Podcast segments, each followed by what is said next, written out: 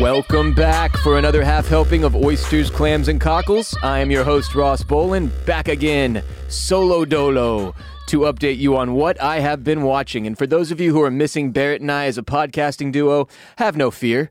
We still record together once a week to cover an episode of H B O's classic crime drama, The Sopranos, on Patreon.com slash OystersClamsCockles. One companion podcast per episode of The Sopranos, friendly to both first-timers like Barrett and rewatchers like me. The Sopranos is undoubtedly my favorite television show, my favorite series of all time. I've seen it at least seven times through, from front to back, which is like seven hundred plus hours of my life. And I know that might be a little sad to some of you, but it is that good. And still, this rewatch that I have been doing with Barrett is my favorite watch out of all of the times that I have watched The Sopranos. The show as an adult, now I'm a thirty-four-year-old man, it just hits completely differently than it did, say, the first time I watched it when it was live and I was like seventeen or whatever on H B O. Or when I watched it in college over and over, or when I watched it a couple few times as a post-grad right after college. Um, it just has so much more nuance than I ever realized. It, it hits on even more topics and different subject matters and things about life than uh, I picked up on my first several times through the show. It just keeps getting better, as great art should. It has aged so, so well. And uh, if you've never watched The Sopranos, I couldn't more highly recommend that you check it out with Barrett and I. You go to Patreon.com slash Oysters, Clams, Cockles. You sign up today, and not only will you be supporting the podcast, you will be enjoying one companion podcast episode per episode of The Sopranos. Most recently, we covered Season five, Episode seven. This week on Thursday, we will be dropping our companion podcast for Season five, Episode eight. It has been phenomenal. Probably my favorite bit of podcasting that I've ever gotten to do in my career. If you've never seen it, go to Patreon.com slash Oysters, Clams, Cockles today and start your Sopranos uh, journey with Barrett and I covering every single episode. If you have seen it, maybe it's been a while since you did a rewatch, or maybe you watched it recently, I promise the experience watching it with Barrett and I, having a companion podcast for every episode, is going to be the best watch of The Sopranos you have ever taken on. But as far as things that I am watching right now, outside of our rewatch of The Sopranos, I watched the first three or four episodes of Pam and Tommy on Hulu. And this show is absolutely ridiculous. And that's exactly how it should be, considering Pamela Anderson and Tommy Lee were among the most ridiculous celebrity relationships that has ever occurred. Their sex tape alone proves this. And yes, when I was a teenager, I watched The Real Thing. And yes, if you haven't seen it and you've been watching Pam and Tommy, it was somehow, is somehow even more cheesy and off-putting than the show portrays, while somehow still being sexy, because Pam Anderson. Uh, one note, I can't tell if it's just that I saw the real sex tape when I was so young that Tommy Lee's dong seemed even bigger than Sebastian Stan's prosthetic talking hog that, that they have on Pam and Tommy. More on that in a little bit. Or if it's like one of those things where when you were really little, your childhood home seemed way bigger than it actually was when you saw it years later. But Tommy Lee, I R L, is packing meat. The Hulu show is not exaggerating that at all. In fact, I think The Real Thing is even larger. Um, but there is a scene, and I, I think it's episode one, maybe episode two, where, and this isn't really a spoiler because you have to see it to believe it and understand it, they have his penis talk. And when I say talk, I don't mean they, like, you know, have Tommy Lee, like, he's staring at himself in the mirror. It's not like he's just like hearing a voice. No, the the thing is like standing up, moving around, and the pee hole is the mouth. And that's what his dong talks through its pee hole, and he has a full-on conversation with his penis. It's ridiculous. That alone might make it worth the watch if you can stomach a little man meat in your life. Uh, Lily James as Pam Anderson is one of the most shockingly accurate portrayals and transformations I have ever seen. Lily James is like this, like, classy actress from Cinderella and, like, Downton Abbey, and she looks exactly like young Pamela Anderson did. It's amazing. We've got Sebastian Stan, who is solid as Tommy Lee's growing on me with each passing episode, and that is not a dick joke. Nick Offerman, known by many of you as Ron Swanson, is playing Uncle Milty, the dude who helps Seth Rogen's character, and yes, I said Seth Rogen, Rand Gauthier, sell the sex tape he commandeers from Pam and Tommy's home after Tommy Lee stiffs him on construction work. That's essentially your premise. Um, I found a, a, an interesting bit from Rolling Stone that uh, is a good, first of all, just summation of the show, and then also gets into a little bit of how Lily James' experience was filming it. Pam, uh, Pam and Tommy tracks the tumultuous first two years of Anderson's marriage to Motley Crue drummer Tommy Lee. From their ecstasy-fueled four-day courtship in Cancun, which includes a trip to Senior Frogs, by the way, to her public humiliation as their personal sex tape was stolen and then sold online.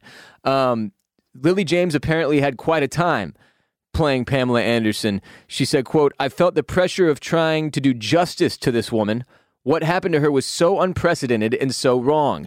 This was like the original celebrity sex tape on the internet. And that's one of the things that Pam and Tommy gets into on Hulu, is these guys struggled to find distribution, and uh, the World Wide Web, as they call it on the show, was a very new thing that very few people understood, which is obviously now the home of, like, all of the porn in the world or whatever. Um, and these guys were one of the first people to utilize that and sort of the untraceable nature, as they see it anyway, of the internet to distribute something that they were not supposed to even have. So if you're interested in, you know, celebrity drama, sex tapes, and the like, you know, all kinds of, we, we're just inundated with this shit in twenty twenty-two. But this was like the o- the origin story of how the internet sort of uh, came to be one of the mainstays of entertainment, if not the mainstay of entertainment in our modern day world. And it is incredibly interesting. It's got a lot of great talent in the show, and then uh, is just so outrageous that every episode ends up being more and more entertaining. I have thoroughly enjoyed it so far, can't wait to finish it, and highly recommend it if you're looking for something that's a little lighter than, say, you know, Euphoria Season two, which I know is currently crushing the morale of many of you. Today's episode is brought to you by Felix Gray Glasses. I have been working on the internet for over a decade now, spending like ten hours a day staring at screens, and my eyes get worn the hell out. And when I'm done with work, I like to relax by watching my favorite shows and movies, just like many of you, and also gaming, all of which involve screens. So a couple few years ago, when I was introduced to Felix Gray, everything changed for me. These glasses are the quality of designer frames. This isn't some cheap blue light coating painted over them that's going to chip off. Never happens. No chipping, no cheapness. Just incredible quality designer frames that are stylish and functional as they protect your eyes from all the blue light that screens we rely upon emit. Five years ago, Felix Gray set out to create eyewear that would improve daily screen time. And since then, Felix Gray has been on a mission to create a better relationship with technology. Felix Gray filters fifteen times more blue light with their lenses that can make screen time tough on eyes and disruptive to sleep. There is no cutting back on screen time if you're like me, if your career revolves around these screens. But you can do your eyes a solid and get yourself some Felix Grays to get relief from those headaches or dry eyes or blurry vision or what have you that occurs over the course of your workday. I have like six pairs now, but my favorite frames for y'all to check out are the Faraday, F A R A D A Y, the Nash, N A S H, and the West. Faraday, Nash, and West if you're looking at a few frames uh, as recommendations. Start twenty twenty-two on the right foot with Felix Gray. Use our code, or our U R L rather, felix gray glasses dot com slash O C C to support the show and get free shipping, free returns, and free exchanges. You've got nothing to lose. Non-prescription and prescription available. They've got nighttime glasses that are specifically designed to help you get to sleep. Check them out now, felix gray glasses dot com slash O C C. That's F E L I X G R A Y glasses dot com slash O C C for free shipping, free returns, and free exchanges. One more time. Time free Felix felix gray glasses dot com slash O C C. I am also watching Ozark Season four, or I guess what is the first half of Ozark Season four. I actually found an article on Good Housekeeping that explained why they ended up going with two installments for their final season of Ozark instead of one. Here it is. Uh, unlike the show's previous installments, Season four of Ozark is comprised of fourteen new episodes, which are split into two different parts, which ironically, uh, as a side note, is also what they did with The Sopranos. Not the exact episode count, but they did split the final season of The Sopranos into two different parts, also for a different reason than we're going to discuss here. So, back to Good Housekeeping. But why wasn't the fourth season released all at the same time? According to Ozark showrunner Chris Mundy, this was an intentional decision to ensure fans could say a satisfactory goodbye to the series. Speaking with T V Line, the executive producer revealed that the two-part final season was a compromise between the producers and Netflix. Quote, "It was originally going to be ten, but we wanted a little bit more," he told the outlet. And then we kind of arrived at fourteen together. fourteen was something that, if divided up, would allow each part to feel substantial and distinct, and it felt like a good number where we could finish out the story but not overstay our welcome. And I have to say I respect that decision when it's all said and done, especially because I'm, uh, I don't know, I think I'm five episodes in, maybe only have two more of this first half, which which I will almost undoubtedly knock out tonight. Uh, back to the article. In other words, the middle ground reached between the hit show and the streamer was in the fans' best interest, with many folks already having trouble saying goodbye to the popular series. As seen on Twitter, getting an additional four episodes allows more time to follow the Bird family on their journey of white-collar crime. Which, to get to what I have uh, seen so far, while avoiding spoilers as best as possible, has been pretty fascinating this season. Um, there are not a lot of bright spots, I will say, that in terms of like lightness and comedy and relief. It's just uh, drama, drama, drama, drama, chaos, and and uh, pain and suffering for the most part. But that is how many of us like to enjoy our T V. Of course, we've got Julia Garner as Ruth, who will undoubtedly, in my opinion, be nominated in some way, shape, or form uh, during the Emmys in twenty twenty-two for her portrayal of Ruth in, in this final first half of the last season. Uh, Jason Bateman as Marty Bird. I'm, I'm a huge Jason Bateman fan. Admittedly, he is what drew me into this show. You and I, uh, you've heard Barrett and I talk about Arrested Development ad nauseum over the course of the history of O C C, and Bateman is one of my boys, man, not in real life, but like in my head, and so I have to watch Ozark and support him, and I've really, really enjoyed the ride, so I'm thankful that I did. Laura Linney is unbelievable as Wendy Bird, one of the most hateable characters in television history. The woman is a pure sociopathic jackass. I cannot wait to see how this first half closes out as she completely derails from any sense of a moral compass. Skylar Gartner as Jonah Bird is one of the characters that has taken a lot of steps forward this season, where he was once just, you know, the son of Marty Bird and, and Wendy Bird, who wasn't really involved in any spectacular nature in the in the organized crime stuff, has uh, grown up big time. That's all I'll say about that. Sophia Hublitz as Charlotte Bird is probably the least intriguing character on the show. I'll just say that, but she also does quite well with it. It's not really her fault. Not everybody can be the most interesting character on the show. We've got Lisa Emery as Darlene Snell, who is also a complete and total psychopath who I enjoy almost as much as anybody else in this series when she's on screen. Uh, Omar Navarro, the Mexican cartel guy played by Felix Solis, has been a little bit less involved in this first half of the season than, than like, say, season three, um, but still plays a major role. And really, Javi Elizondo, his, like, cousin or nephew or brother, I don't even know, um, off top, I can't remember, is played by Alfonso Herrera and is kind of one of the new characters who has thrown a wrinkle into season four. Um, of course, we also have Jessica Francis Dukes as F B I agent Maya Miller, who plays a large part in season four as well. But our newest character with the most kind of intrigue and, and sort of, you know, confusion around what his part might be in this story is Mel Saddam, played by Adam Rothenberg. He's the the... private investigator character who's a former police officer looking into the disappearance of Helen Pierce, who we waved bye-bye to in season three of Ozark. Um, And yeah, this dude has just been poking around nonstop, uh, causing a lot of anxiety for the Bird family, and it's going to be interesting to see how his storyline plays out as he is trying to uncover what happened to Helen Pierce. And uh, obviously, as he tries to do that, there is potential that he will unravel the entire Bird operation with the cartel. So that's kind of what we've got going with season four of Ozark. It is very anxiety-inducing. It is incredibly intense every single episode, but very enjoyable. It's just, it's like, I'll say this, for how intense and anxiety-inducing it is, it's very bingeable. Very bingeable. It's not like, you know, with Dark or with like uh, Black Mirror. I always tell people, like, you cannot binge watch this show. You're going to become depressed like Uncle Junior in The Sopranos going to too many funerals to try to get out of house arrest.